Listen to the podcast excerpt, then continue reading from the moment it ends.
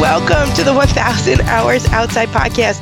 My name is Ginny Yurich, and I am just getting over a head cold here. So it's a fun, a fun day to record a podcast. I'm so excited to have Priscilla Tallman here with us today. Welcome, Priscilla. Hey, how are you? I'm doing great. You are going to be talking about uh, something that I am not familiar with at all. Uh, which is fantastic um, because actually it's a big part of our society. But um, Priscilla uh, has a um, a master's in clinical psychology, and uh, you do a whole lot of work with with sports and with athletes. Yes. Yes. Um, so you're currently a beach volleyball coach. That's super fun. Um, and a writer. You've published two journals for athletes on mindset and mental wellness. And you sent us a message about club sports, which I think is a really uh, big topic for parents these days because they take up a lot of time. Um, and uh, it's hard it's hard to navigate isn't it? Yeah and I, one of the reasons we found you was during um, the pandemic. So in 2020 when all the schools kind of came to a halt um, we we liked i'd like to joke about it that we literally dropped out of school because we just couldn't do the computer online. Like my children just were not we were montessori kids and going from like that sort of lifestyle it was our first year of public school and so um, it just was a change in general. And so once we, you know, decided to uh, stop doing the packets they were sending home and all that, and again, the teachers were fine. They were like, "Hey, take your time, do what you need." Uh, sure. Uh, we got outside and we just were like, it was empty. Nobody was out there, and we we live in Arizona, so we have some pretty nice weather. Um, and we were going on hikes, and we were outdoor people already but um, that's kind of how we found you. And uh, I, in my mind, I'm always trying to connect the dots between childhood and uh, mental wellness. And uh, because I'm in the sports world, I see a lot of um, a lot of parents and a lot of children. And uh, I love what you're doing. So I just was like, hey, I wonder if this conversation would be a fit. I don't know. So here we are. no, I think so. You know, it's interesting because um, my husband Josh and I, we, um, you know, we I started the movement because we were never running into other kids outside ever. You know, during the week, on the weekends, toddlers, no kids, and we're in a pretty populated area. And uh, and we moved. You know, I don't know when we had four, maybe to this house that was down the street from an elementary school and the elementary school had a bunch of sports fields at it you know and so one day on a saturday morning we were headed to um, like a local park to go on a hike with our kids and the place was just buzzing with people. I mean, they had, um, you know, a camper set up, you know, and all the sports fields were filled. We're like, oh, like this is where everybody is, you know, and it was like that every weekend, mm-hmm. you know, for an extended period of time. And so, um, you know, I think that club sports are just this huge question mark. You know, it's just how much do we get involved? What do we pick? Um, you know, does it really matter long term? Sort of what's the end goal? So maybe we could kind of start there because you had experience with it growing up, but it seems to me like maybe it's changed uh, in the past couple decades. Like I hear parents say they can't find anything but travel. You know, it's hard to find rec leagues even that are maybe one or two days a week and not such a high commitment. So um, maybe you could tell us some of your childhood experience with sports and then uh, what you've sort of seen with your own kids and um, and sort of what the what the trend is. Yeah. So um, growing up, my mom, both my parents worked. And so really anything extracurricular was a practical matter of childcare after school. And so uh, we did violin and cello, and my mom had us in acting classes. we were in literally everything. Fun. Because she was constantly trying to find the thing, A, that we might like, uh, that we might stick with. And then also um, practical. Again, she'd come to pick us up from school and then she would, um, that was her like 30 minute break. And then she'd drop us off at our thing and then she would go back to work and then she'd pick us up at 5.30. Um, and so once we kind of were school, like elementary, a little bit older than elementary age kids, it was just right after school. So we could just right. stay there. She didn't have to take us somewhere to like the music building at University of Texas. Mm-hmm. I think we did violin and cello there. Um, and so all of those things were very practical. So I'm not yeah. sure if if sports in general have changed. Um, I think perhaps the adults have changed in the scope of what we do with it. Mm-hmm. Parents have changed. I think we um, we in general as parents might be afraid, like, oh wow, my kid's not going to develop resilience, or my kid's not going to develop uh, grit, or they're going to quit things. All this kind of stuff that I think parents think about versus kids really are just part of the equation of hey let's go run and, and have a good time and chase bumblebees and pick dandelions you know um, and i and i believe coaching has also changed to adjust for the frantic like parental yeah. stress there's a fear component mm-hmm. and maybe there wasn't before. Yeah um, you know with the increase in uh, opportunities for um, athletes to get scholarships to college um, and and be a, you know they all want to go this like division one route. Like i want to be a division one student athlete all of these things. And i'm not going to sleep on that because I, I did that. And my experience was wonderful. Um, but yeah i think for sure there's a, a fear component um, in the entire system that i'm not sure was present when i was playing right like you said for you it was practical and also mm-hmm. enriching uh, my mom did something similar I thought was really cool. She let us try a bunch of different things, and certain things stuck. Now, our situation was that the school district that I grew up in was huge. Um, so we were 25 minutes from the high school, 20 minutes from the middle school. And so it was impractical for us, as a, on the other hand, to be involved in that type of stuff um, mm-hmm. because if the drive was too long and I had younger siblings and um, so I grew up sort of outside of this world. I did a little bit of swim team, you know, in um, in elementary, um, and that I did t-ball for a year or two. But I kind of grew up outside of this world of of team sports. Um, but I can see how you know it's you build really strong relationships, like you talked about the grit and the resilience. So, what are some of the you know the big the big positive takeaways that uh, kids are coming away with from the team sports? So, for from my experience, I would say I learned a lot about um, well time management. You learn how to be on time. You learn how to utilize your time. You have a two-hour practice. Uh, coaches facilitating that, but you learn a lot about time management. Um, there's responsibility if you pack your bag well and you have your shoes and your uniform and your water bottle. Same thing as if you're going on a hike. If you don't have your water, you're going to be miserable. If you don't sure. have the right shoes, you're going to be miserable. So you're learning things like time management responsibility. And then as as children get older you begin to learn things like grit. I feel like you can push them a little bit harder as they get older developmentally. Now we can talk about that in a minute that they're pushing them way too young to develop things like resilience and grit. But um, right. you know i think resilience grit i believe mental wellness can come from making sure that we're around other people. So team environments or um, even homeschool co-ops like we we cannot isolate in a vacuum. We've, we've got to really be around people and test our social skills and uh, test some of those places where wow like my son went to a um, clinic yesterday didn't know anybody. Uh, it was a little volleyball clinic at our high school. And i'm like hey like this is a chance to just go learn and meet people. It's no stress yeah. you know? Um, so getting out of your you know if you tend to be a quiet kid go and saying hi to somebody learning those skills of how to be social right? Right. Yeah. Um, so, do you find that in some cases, though, it's it's being pushed too far too soon? Um, does it seem like something that, um, or or that it's all consuming?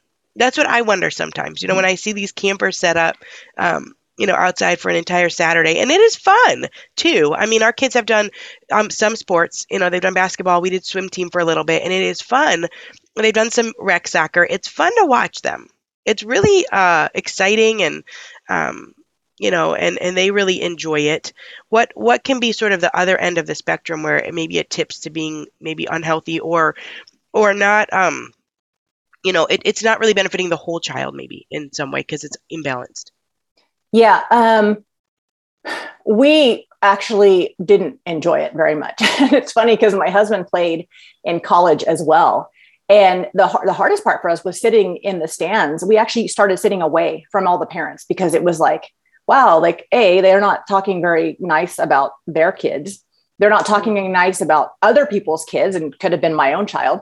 They, they weren't talking nice about the referees or the coaching. And I'm like, this is really kind of horrible. So we used to mm. set our chairs all the way kind of like to the end of the, the, the bench or the, the area um, because it was just kind of like, you know, not super enjoyable for us. I, you know, we, you're right. We loved watching our kid. Like that was super fun and um, developing friendships and that kind of stuff. Uh, but, but the big thing for us was when um, the, this last, the, year we were homeschooling our kids, uh, 2021 uh, school year, we, my son encountered something, um, you know, kind of difficult at school. Well, actually, no, no, we weren't homeschooling. It was in public school. So he encountered something difficult in school. And really, sports is supposed to be this, like you're saying, like this amazing experience, this like safe place, this place to go express yourself and have your friends. Um, and his club sport really wasn't like that. It actually only exacerbated how, you know, the difficult thing he was handling in school. It didn't make it any better. And I think at the end of the day, we were like, what are we actually paying for? Are we paying for this, my kid to go be miserable somewhere when like i mean we really want that. We could create that for him right? Um, right.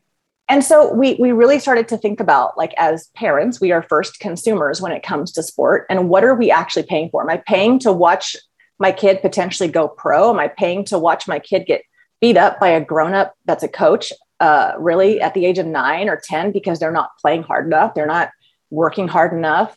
Um, you know and, and my son always worked hard but uh, you know, I think it comes down to as a consumer, what are you actually paying for with this sport experience?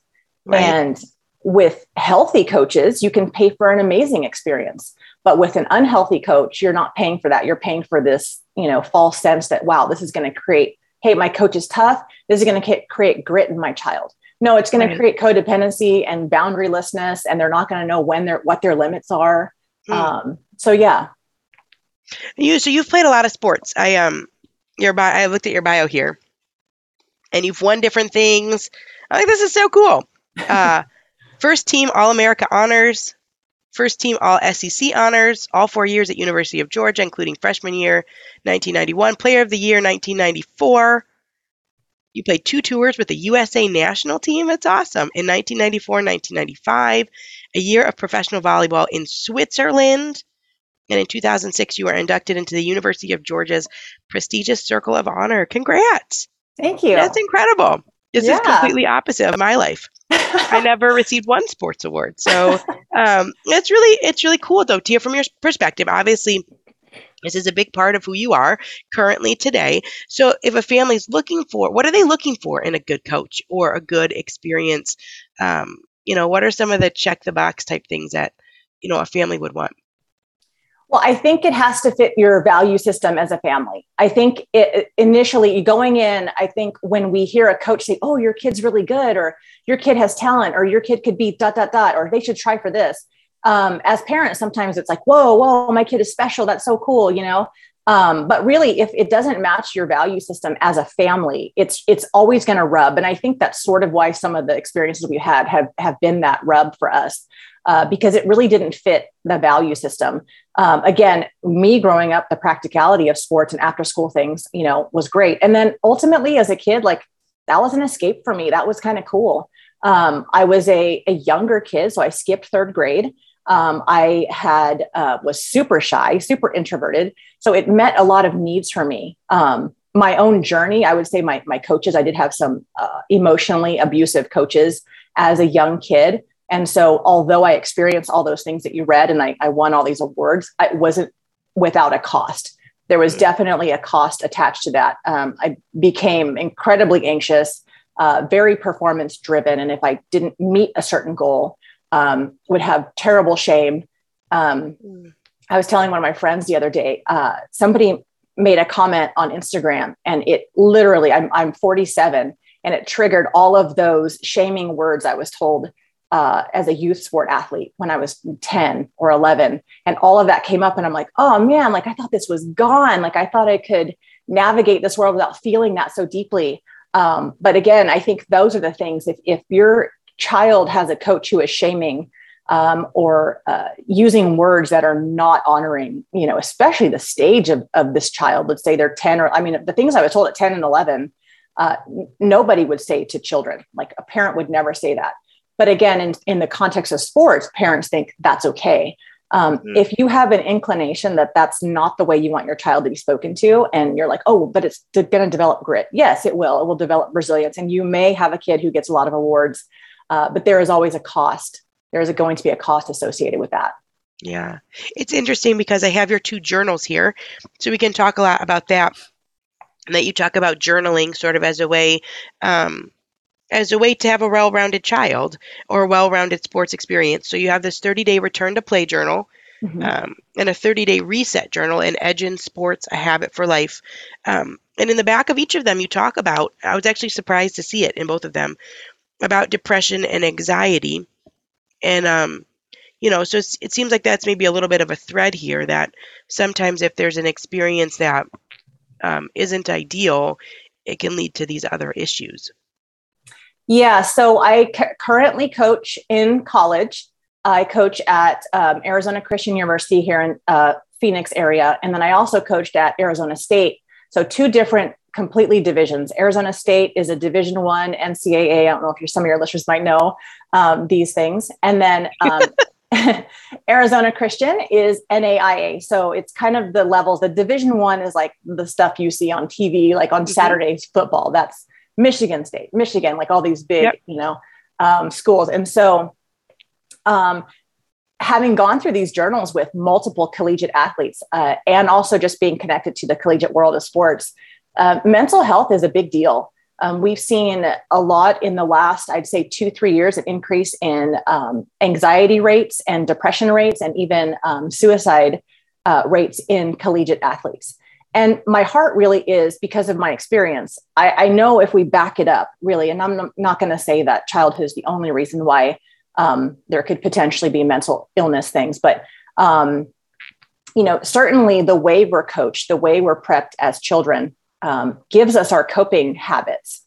And I believe there's something in the back of the journals also on coping habits and, and how we cope with stressful situations. My own personal experience with mental um, health issues was postpartum depression. And I didn't even know that that was possible because I thought, well, I'm an athlete. Um, I also have my master's in clinical psychology. Like, I can outsmart this, right? and um, depression and anxiety and postpartum and, and ocd and bipolar those things are not you those aren't things that you can just outsmart or hey, i'm going to work hard at this and i'm going to be i'm going to like beat it right. um, it takes skill it takes time it takes healing there's a lot of things there so um, that's kind of the purpose behind a lot of the journaling is, is the journaling is a tool it's also a, a healthy coping skill to go to the journal to go write these things down um, the research has shown that journaling and expressive writing actually does decrease our cortisol, which is our stress um, hormone. Um, it also increases things like dopamine and some of that pleasure. Um, and getting it on paper will sometimes flatten. If you tend to be a person like myself, where the thoughts just kind of spin like the laundry, um, it flattens them down. Um, and and I think uh, again, one of the other big things I love about journaling is that it actually primes our brain to learn. So beginning our practice with five minutes, 10 minutes of journaling, and then going into that, our brain is already primed to learn sports skills. So I, I love the whole like from childhood all the way to collegiate. Um, my, my heart really is to give coaches tools, um, tangible tools that they can help kids with, with uh, mental illness and anxiety and depression, like starting now, not, not waiting until college. When the skies open up, while others seek shelter, I embrace the rain. Heading to my favorite hike, the raindrops are like a soothing melody, and my Vessies ensure each step is dry and comfortable, turning a simple outing into a rather delightful experience. Whenever my kids and I are stepping into a great outdoors adventure, I love wearing Vessies Stormburst boots to capture the beauty of springtime landscapes. Their robust style is perfect for our nature excursions, adding a little dash of elegance to our outdoor explorations. This spring, transform how you view wet weather with Vessi. Their Dymatex technology makes their shoes not just waterproof, but a stylish barrier against rain and puddles. Whether it's a sudden downpour or a planned seaside walk, Vessi shoes ensure your feet stay dry and comfortable. Embrace the essence of spring with Vessi. From chic city walks to adventurous treks, find the perfect pair for your lifestyle at vessi.com slash outside and enjoy an automatic 15% off your first order upon checkout. That's V E S S I dot com slash outside for 15% off your first order. Eating better is easy with Factor's delicious, ready to eat meals. Every fresh, never frozen meal is chef crafted, dietitian approved, and ready to go in just two minutes. You'll have over 35 different options to choose from every week, including Calorie Smart, Protein Plus, and Keto. Also, there are more than 60 add ons to help you stay fueled up and feeling good all day long. So get started today and get after your goals. Some of the things we love about Factor are their two minute meals. You can fuel up fast with Factor's restaurant quality meals that are ready to heat and eat whenever you are. Our kids love the pancakes, smoothies, and more. And there's a wide variety of easy options for the entire day, including midday bites. Factor is the perfect solution if you're looking for fast, premium options with no cooking required. Plus, you can pause or reschedule your deliveries anytime. And remember to sign up and save. We've done the math. Factor is less expensive than takeout, and every meal is dietitian approved to be nutritious and delicious.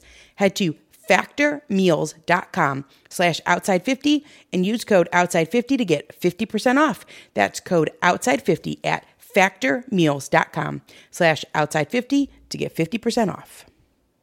Right. And so um, there are coaches that will do this with their entire teams, correct? Mm-hmm. Mm-hmm. And, yeah. and that's part of what you do is you go meet with these different coaches. Like you said, you've got this, um, people can't see if they're listening, but this board behind you that's oh, yeah. got all sorts mm-hmm. of uh, sports names on it cross country, soccer, beach, basketball, I don't know, cheer, wrestling, cheer. Yes. Yeah. Oh, women's basketball is that what WBBA? Yep. All right, basketball. look at that. Yeah. All right. Um, that you meet with these different coaches and um, and I've seen some pictures online where you've got a whole team of kids, um, and they all are holding their journals, mm-hmm. and so they're actually going to do it through their throughout their season. So yeah, uh, the journal is actually broken into four weeks. Each week covers a different topic. The other, the second journal, the one on um, return to play, is really for athletes who are coming back from injury, mm-hmm. um, which is a whole another mm, you know issue with mental wellness. Um, but but yeah, the 30 day journal um, is actually getting a revamp. That'll be, I believe, online within the next two weeks. So that'll be uh, it's called going to be called the 30 day champions journal. Um, cool. But yeah, it's uh, a program where we talk about mindset. What is your mindset? What is your preparation to prepare yourself physically, emotionally, and mentally? Um, our emotions, I believe, in sport are huge and they're very important. But a lot of times athletes think, oh, we just shut that down because we're tough. And, and people think I build resilience by shutting down my emotions. And um, that's just not true. We have to use the emotions we have for the experience. Um, the second week, we go through our goals, what kind of goals we have, um, not just as athletes, but as people. Because again, we're trying to develop the whole person. Um, the third week is on communication. How do we communicate to ourselves so we have some healthy self communication? Um, athletes and and really people in general are very hard on themselves when when they make mistakes. Um, making mistakes, uh, learning that learning process, knowing that learning, we don't have to focus on just the result. If I can learn how to communicate to myself better and communicate with my teammates better, then we're, we're able to kind of learn more and push more um, to develop different skills. Um, and then the final week is taking ownership and responsibility for our time in practice. And that really does talk about their value system. What do I value as an athlete? What's important to me? And, and what's funny is if, if you do younger groups, like when I'll do, um, let's say 14s or 12s, their their value for sport is um, i wonder if you can guess it Ginny like what can you guess what their value for sport is Oh, I'm going to cheat because actually okay. I saw it. Did you see it? I saw it. Okay. Okay. Uh, for 14, it's belonging. Yes. I wrote it down. I heard yeah. saw it. I know. So it's friendships, it's fun, mm-hmm. it's joy. Um, and here we are teaching 12 year olds how to be professional whatevers. And all they really want to do is hang out, have mm. some fun, eat their snacks, listen to their music, um, and now they want to win. That's just what they know what sports is about. But you're right. It's that belonging. It's that like, man, like I belong to this. Um, right. and this is fun. And, uh, you know, you listen to a parent in the parking lot shaming their child for not playing well. Like, I mm-hmm. wonder, mom or dad, do you know what your child's value is at this moment for this sport? Right. It's certainly not the parent's value. The parent obviously wants them to play better. Um, right. So yeah, so uh, that last week is really about those values. What am I into about? What do I even care about for sports? What is my big, you know, desire to get from this experience? Yeah. So okay, so our listening base, I think, is um, primarily moms with young kids. Um, so, you know, what? So here we have we have had you and I have had two completely different life experiences here. Um, what would you say in terms of? I think the parents would ask about the practicalities. You know, what age is good? How much is too much? Um, you know, you know, do we do sports year round? What is and what is the end goal? You know, if if for the child they're really looking for belonging, does it matter if they end up as Division One? Um, you know, I mean, my husband, we always talk about like, you know, you're not going pro. You know, mm-hmm. for the most part, right? It's such a it's such a small little sliver. You know, so so what is the end goal? Is it scholarship? Um, or is it just, you know, to be well rounded and, and have good relationships? So, first of all, I think um, in general, depending on your family, again, you're going to look at your values. Like for us, when my son, my, my son actually ended up quitting competitive club soccer. Um, and it, the timing was right for us. And he had been always kind of been a mountain biker. And um, I was like, that's a hobby. That's a hobby, you know. So, as a parent, I believe we just sort of need to really be listening and watching our children. The more we listen and watch our children, the more we can kind of get cues because they're communicating with us. They're telling us things all the time. Um, we just have to say, well, this is what they're trying to tell us. And as they get older, help them make those decisions. It was his decision to quit soccer. Uh, he also quit um, Little League baseball. And guess what he does now is mountain biking and he enjoys that. He goes with his father. We're outside. Um, well, and that's a lifelong. Um, and soccer can be too. I mean, mm-hmm. I've got, I have one girlfriend that still does like adult women's soccer league. Um, you know, but but some of these things that are hobbies, some people would they consider them sports or no? Would anybody consider that a sport? It it actually, which is crazy, it is now. It's like okay. they have all of these. Yeah, so okay, so but some of those things, and people ask a lot about, well, what do you do as your kid gets older with outside time? And what I have found for our own family is that our kids start to specialize. They, if you're listening, like you said, and it, and it can be expensive. That's part of the problem. But you know, if they want to fish, or you know, they need a good fishing rod, or they want a mountain bike, you've got to get them the right things. But sort of as they hit those different ages, they do find these interests that they have that allow them to continue to grow and to have these complex movements and um, and build relationships in other ways. Uh, so I, I think that's really cool that you know you're listening and allowing for alternatives. Yeah, and I think that's um, that's the thing too is that right now we're in that space of like, I mean, youth sports just has a lot of people, and you saw that on those Saturdays when you're like, where are the hikers? They're all there. They're in these tents. Right. It has just the the most people we've kind of been like trying to find a little posse, posse or pod of kids for my son because really mountain biking eh, it's it's kind of hard to you got to get the bikes on there on the truck you got to get to yeah it's hard. It's harder yeah. versus like just driving up to your park and whatever. So we're trying to like in that mid- middle space of like where, who are the other people that are like you around here? Um you know so i think that is also part of it is the equation of like hey yes we want our kids to develop some social skills and that kind of thing um, but but really, in terms of age, I again, I just can't uh, emphasize enough. Like, know your values as a family. If, if you want to start your kid in soccer at three or four, um, just know what you're you're there for and uh, don't be afraid to change it up remember you're a consumer you wouldn't go pay for somebody to yell at your kid uh, if you right. took them to disneyland or took them to the yosemite like if the park ranger just sat there and yelled at your kid for an hour and a half you'd be like why am i paying for this um, right. So just be a sh- you know a shrewd consumer and a and a parent with a big heart to see like, hey, wh- what am I developing here? Right, and I think it's okay to quit. I um I did a podcast with Lenore Skenazy. She's got a book called Free Range Kids, and she talked a lot about that. You know that that quitting often is um just a, a, a change in your path to try something else. And I and I like what you say about, you know, um, I think well there is a fear of quitting um, maybe that one component is it teaches kids to not um, stick with it. Uh, but you know, she talked about how no, it's just an opportunity for a new path. Um, you know, what what what do you think the driving force is? That you know, a lot of times, you know, families they get in it and they stick with it through the end. I think a lot of it's fear. I, I did an article on my blog called FOMO and youth sports, but you know, for parents, mm-hmm. because I think it triggers something. Um, you know, I was walking in the parking lot with my son after some little league baseball game, and you know, he's like, "Hey, mom, why didn't you put me in baseball when I was six? And mm. instantly, I had this fear, like, "Oh my gosh, I failed him. He's never going to make a travel team. He's not going to all, all this stuff." And then I was like, "Wait, he's not thinking that. He's six. He doesn't know about any of that. He was just curious. It was a curious question from a, a six year old who's curious."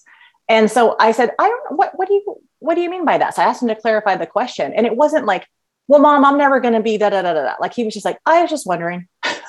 yeah. Yeah. And so I think as parents, it's like, oh no, like I'm missing out or so and so's doing this. And um, you know this and your your audience knows as homeschool parents, that's something that most people aren't doing. So you guys are already pretty good at knowing like it's okay if I'm not doing what all the people are doing. Um, right you know what I mean? I think it's kind of our journey. We we were Montessori kids, so we didn't start public school until sixth grade for my son, um, and that was hard every year. I'm like, oh well, there go the other kids, and they're learning and they're advancing. Oh gosh, is my kid going to be ready? You know, every year we went through that with uh, the, our educational journey, um, and I don't regret one bit because I mean, my kids are awesome. Like they're super cool kids because we've stuck to our value system. We've stuck to what we believe in. Um, yeah. Well, I think there's a lot hard. of paths. I think that is I think that that is the biggest misnomer. You know, there's this quote um this man named John Taylor Gatto who used to be a public school teacher for 30 years and he's passed in the last couple years, but he said there's as many ways to educate kids as there are fingerprints. Mm. Which is not necessarily what you normally think, right? Everyone thinks there's one way, right?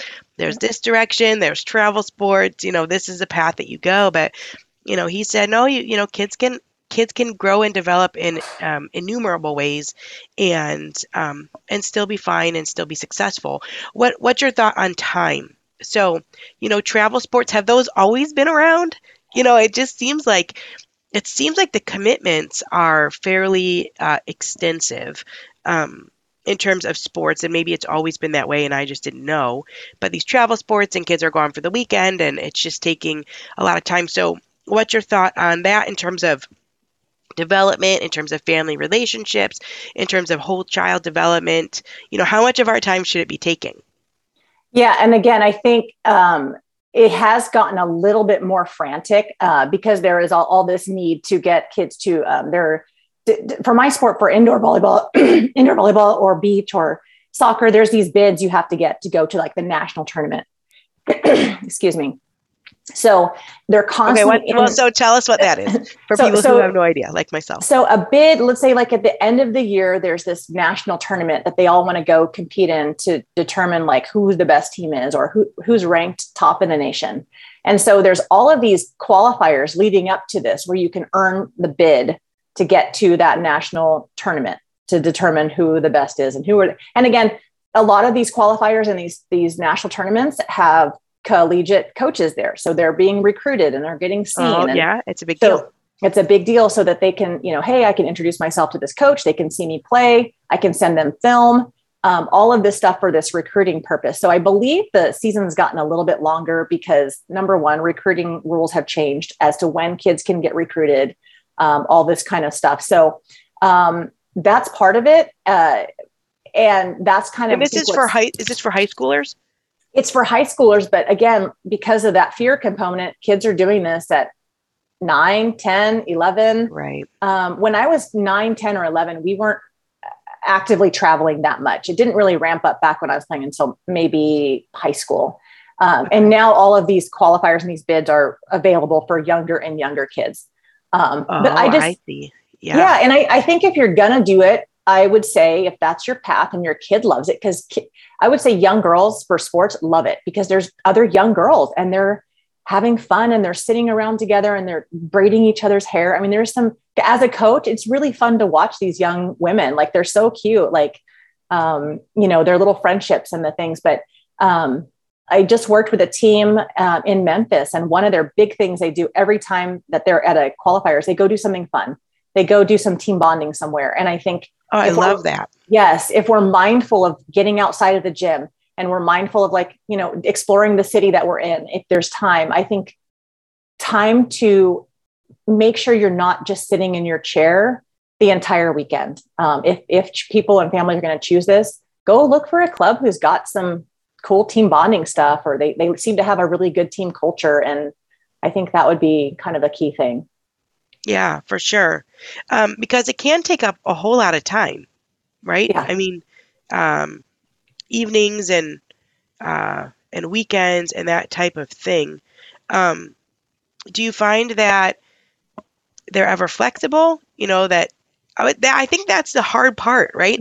Which is like i think as a parent you go in with this consumer mindset like you said like well i'm paying for this so we're not going to come to every practice or we're going to miss a game here or there because we're going to go on a family vacation. But there but it feels like there's a lot of pressure to do the whole thing. You know how does a coach look at a kid that maybe isn't 100% is 80% um, but is off doing stuff with family or, or something like that? Um, yeah, there is no flexibility. There's no flexibility. Um, it's it's sort of why I've chosen to coach at the club I coach at. Uh, they align with my values. We're very much about the whole child. Um, it's sort of why I've gone to coach in NAIA versus uh, you know Division One. Not to say that Division One's like that all the time, but um, you know I, I think there's very little flexibility in youth sports. In fact, our um, Hmm. my daughter's was uh, kind of rec. It was a little bit higher than rec, but she her her coach was great. We could go on family vacations. We could take a night off. Um, not that we did it all the time. They only had one practice a week and then one game. Um, that, when you that into seems ideal to it's me It's perfect. And then we get into Yeah. club because my son was like, "Oh, I want to try club," and he did really well. Um, and uh, it's three nights a week. It's late, so we're getting home late. Already, like my family's in bed by eight thirty, so late was not good. Ideal already for my family. And then uh, weekends, every weekend, somewhere else, some city that's you know two and a half hours away or something. Mm, um, and yeah it, it, it the flexibility was tough because again it's this attached to playing time and it's attached to um, how much you get to be on the field. It's attached to all the kids know it. If you're not there they know it. And they talk to you about it and they'll say things. So um, it's really tough. If, if you're in a club situation there's there's not once you get into high school there's there's no flexibility really i would say yeah it's tricky because those It's- are fun years to go adventuring with your family too. Yes. Um, so okay so do you find that so like i said I, i've got no experience here and i'm like oh i feel like i like my life and we're just fine you know. Do you feel like is there a high percentage of kids that do end up getting these sort of big things? They end up getting the scholarships they end up getting um, uh, positions on teams at the college level that are really prestigious you know is that majority of the kids just only a few of the kids uh, you know how does that work Yeah. So uh, currently, the statistic is about 60% of high school juniors will be done with sports once they get to their junior year. So, no, mo- the bulk of them Okay. are not making it to college. And I would say the of that percentage that makes it their juniors and senior year, uh, it's about. I, I wish I had the statistics in front of me, but I don't. It's it's less than ten percent of kids who make it to uh, Division One, and it's an, an even smaller percentage of those who make it to a national team or a professional level. So you've got what you saw on a Saturday, vast a sea of tents and children, and not all of them are hoping to get to college, but a lot of them think that that's possible.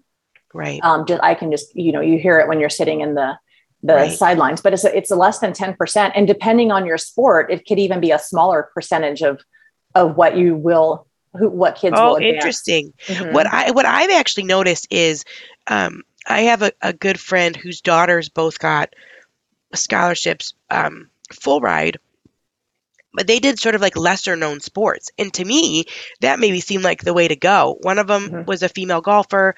She was phenomenal. The other one did rowing um, and i thought oh it's kind of neat you know i didn't i don't you know you talk on your um i saw a post about the power five Yes. uh, and I was like, oh, I don't even know what the Power Five are.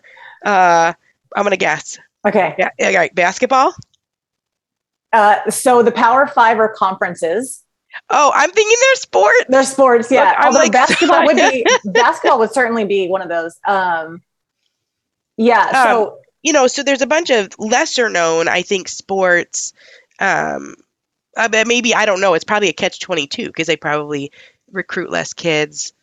Uh, well, it's interesting because we have a homeschool family. Uh, We we we first of all, the trainer I had at ASU, she is uh, was homeschooled, and she was amazing. And that's sort of like a lot of the a lot of my I was already we were already Montessori family, so we were kind of already in this like these outer worlds of like schooling anyway. But yeah. I'm like, man, she's so cool. Like she was homeschooled and she was like such a good trainer. She was so responsible, like all these things. Um, and it kind of got my wheels turning. And then when I was coaching high school, we had a homeschool um, athlete. She played volley, indoor volleyball and she was homeschooled. So you can play your sport for your local yeah. high school.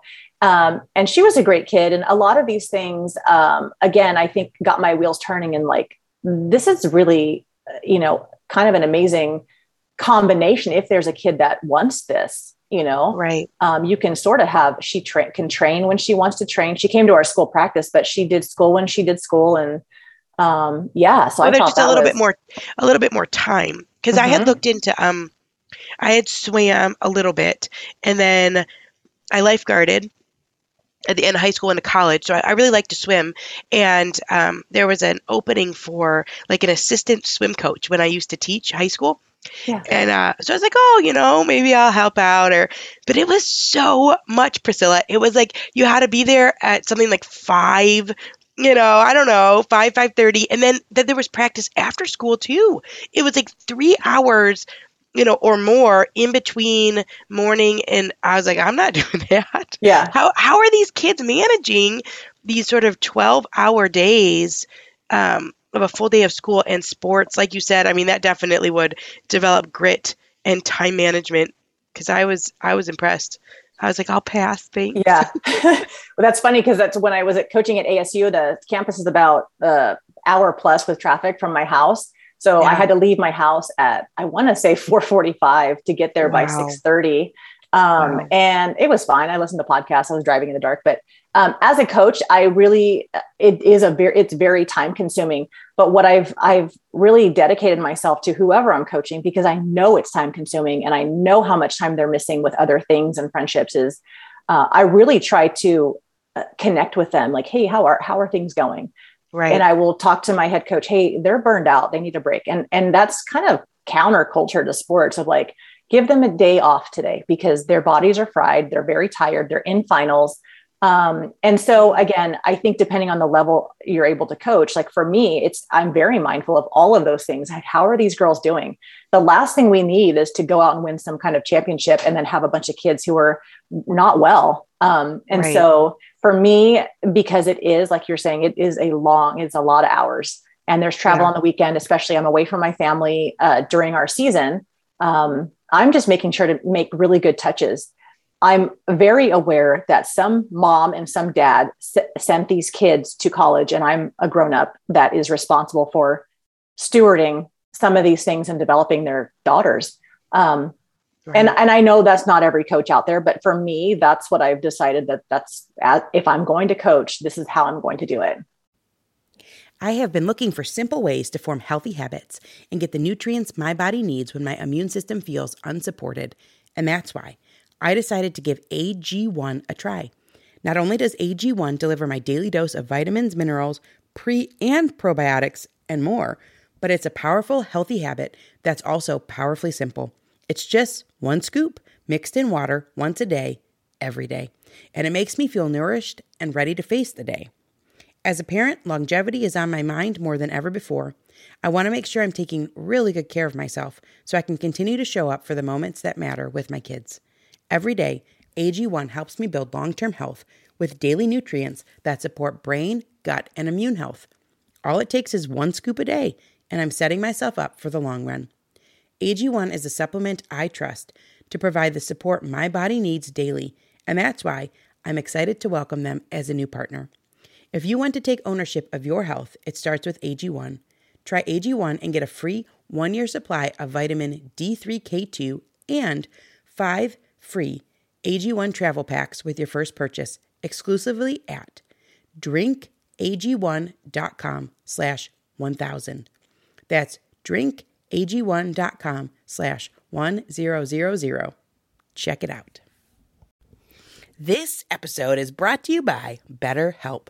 Question What's the first thing you do if you had an extra hour in your day? read a few chapters of that book, start painting that guest bedroom, tackle that pile of laundry, play a card game with your kids. A lot of us spending our lives wishing we had more time. The question is time for what? If time was unlimited, how would you use it?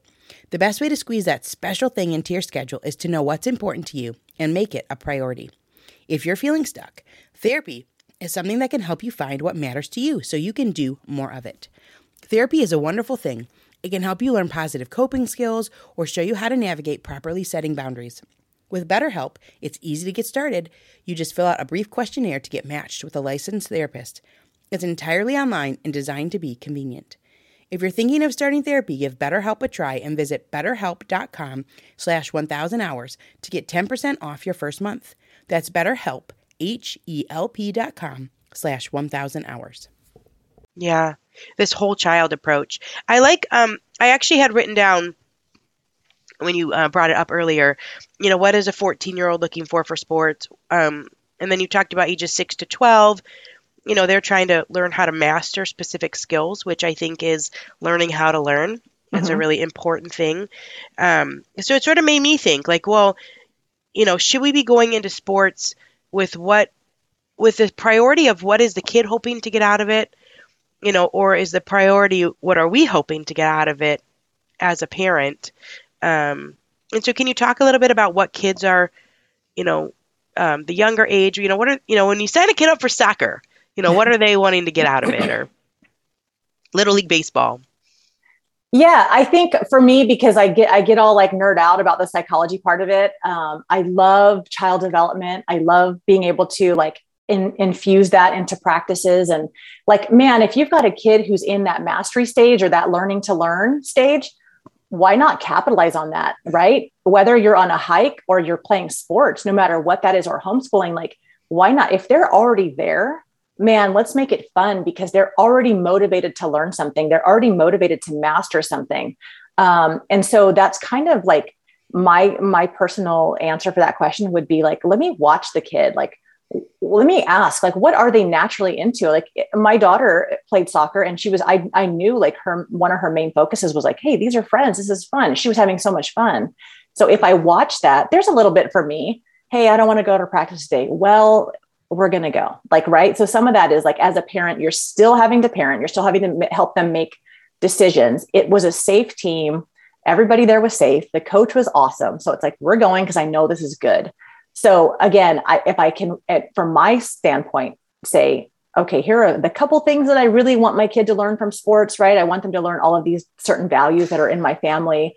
I want them to learn some character traits that are going to serve them well in life. Um, and then also watching them and making sure like if they're they don't talk about the score i'm not going to talk about the score.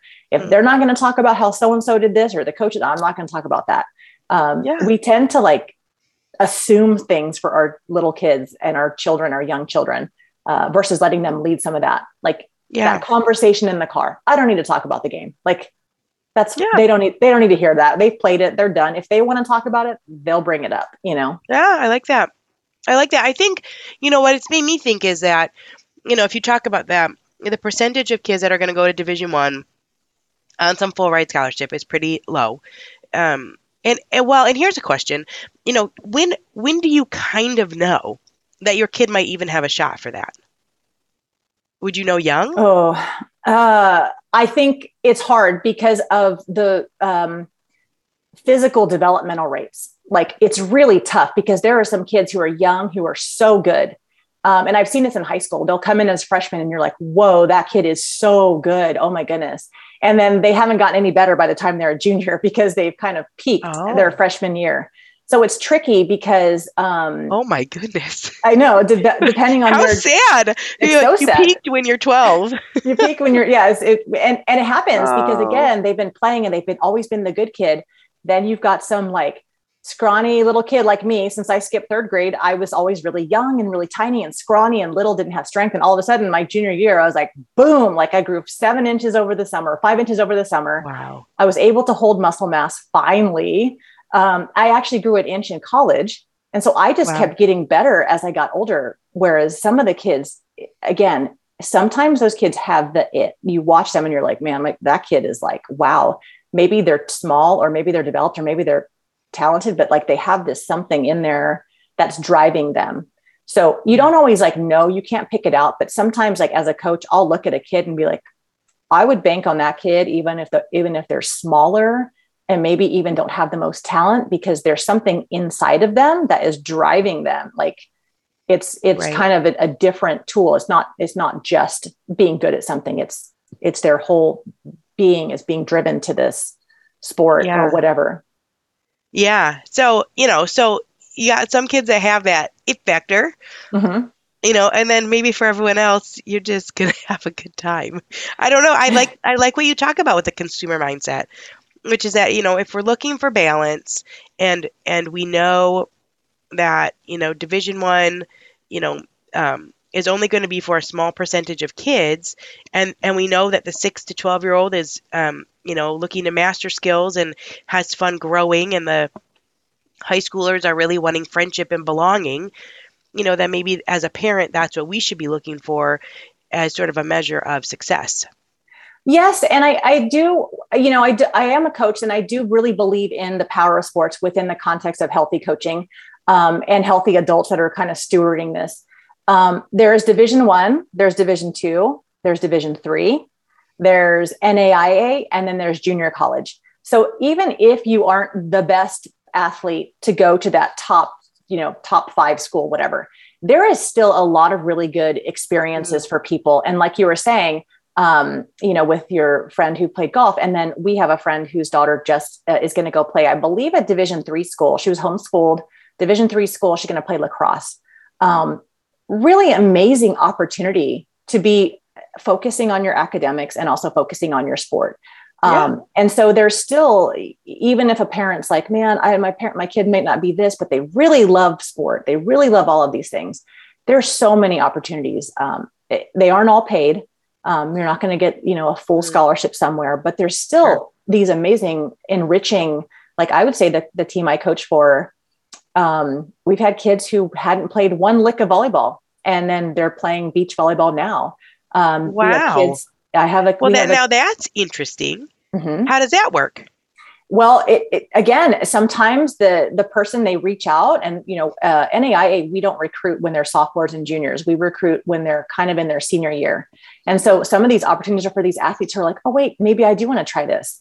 Um, wow. One of our girls was, I believe, cheer. She did competitive cheer, and then she started playing indoor volleyball maybe her junior year of high school, I think.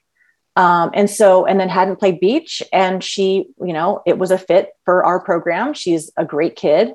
Um, we had another athlete who had graduated high school and did, was like, oh, I'm not going to play.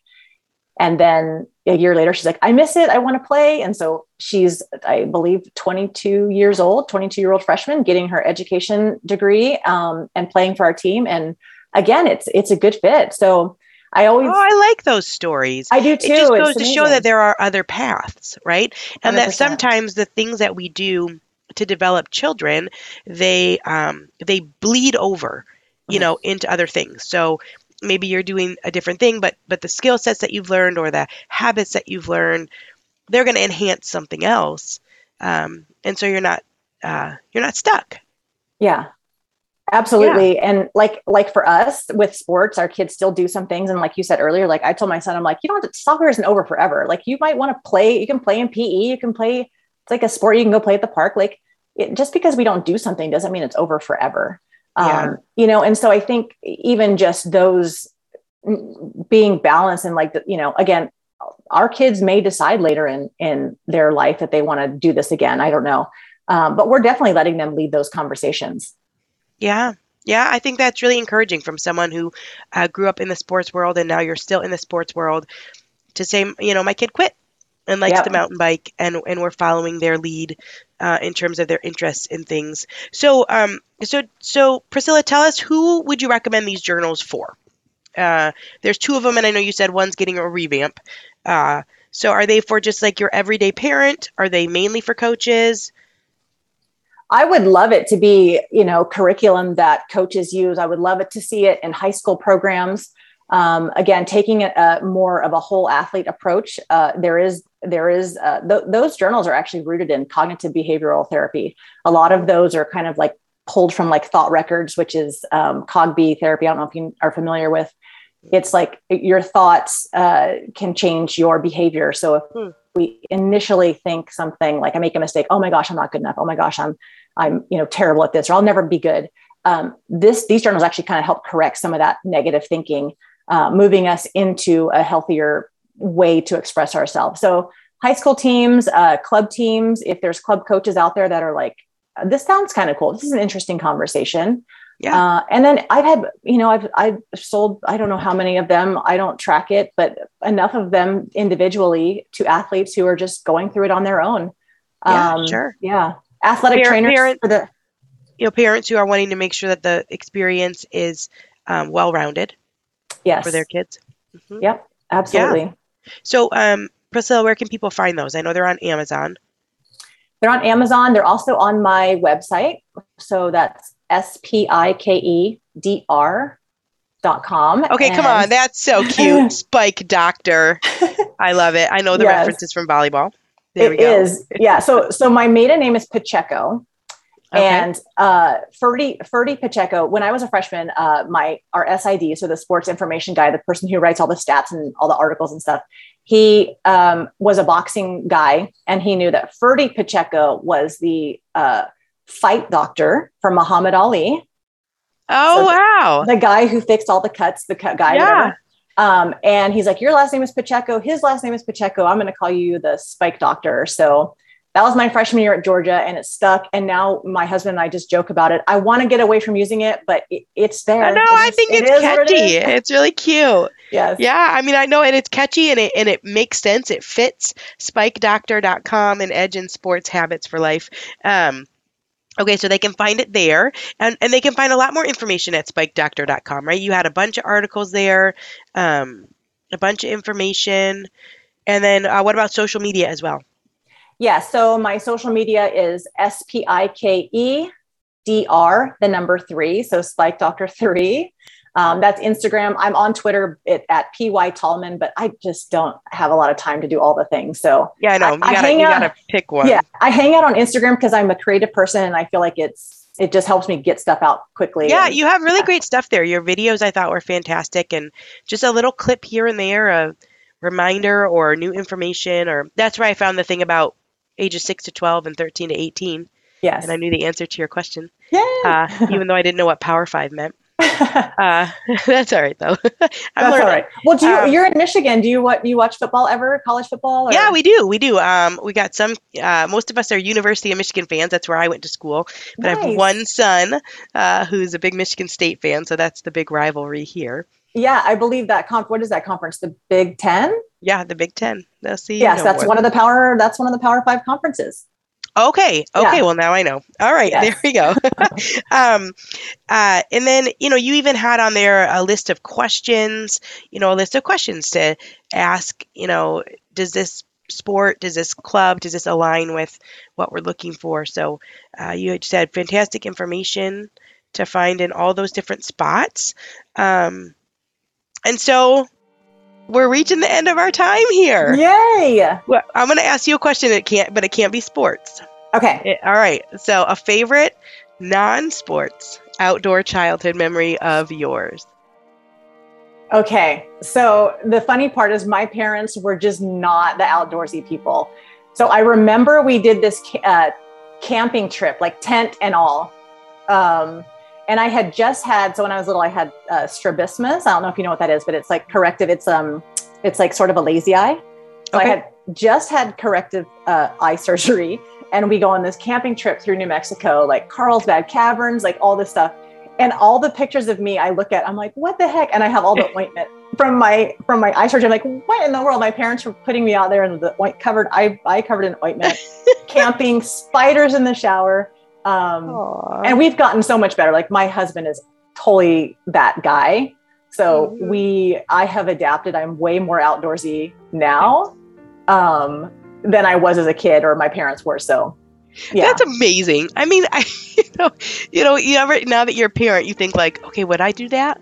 Would I bring the eye ointment and just be like, we're going. well, I think so because they work full time. They work yeah. full time. Like you have a week of vacation. You can only going. do it when you can do it. Yeah, good yes. for them. Yeah, That's much more so respect awesome. for my parents as to uh, everything yeah, it's hard. so hard. It's hard. I think that that's part of the theme here too. Is you know, it's like you said, part you know, part of this is that we're just looking for answers. Uh, how you know, how do we care for our kids? Um, you know, in the in the most healthy way that we can. You know, nothing is perfect. Um, and then, like I think you you talk about this journaling is a is a way to sort of smooth out those rough edges, and um, you know, knowing that no situation is perfect, and we're all sort of sh- shooting for the stars and trying our best here. That's right. Well, what's what's been super cool is we uh, we probably hit a thousand hours during our homeschool year because we were everywhere. But we've been trying to do it. They went back to public school this year, and we're at we started in January, so we're at I think almost 200. That's awesome. So now we got to bulk awesome. up. We got to get through the summer. We got to bulk up in the yeah. summer. Yeah, you know, it is a way. It is a way to sort of, um, you know, to strive for balance too, which is mm-hmm. just, you know, making sure that we're including other things, um, you know, along with all of our busyness. So, uh, yeah. uh, well, Priscilla, thank you for your time. I'm so glad that you reached out. I think this was super enlightening and helpful. It's it is a big part of our culture, sports yes. and club sports and childhood, and you know how do we find that balance? So I really appreciate your time, and I know that people will come to you, um, you know, looking for answers, and and you have so much great information out there for them. So thank you. Yes, thank you so much for having me.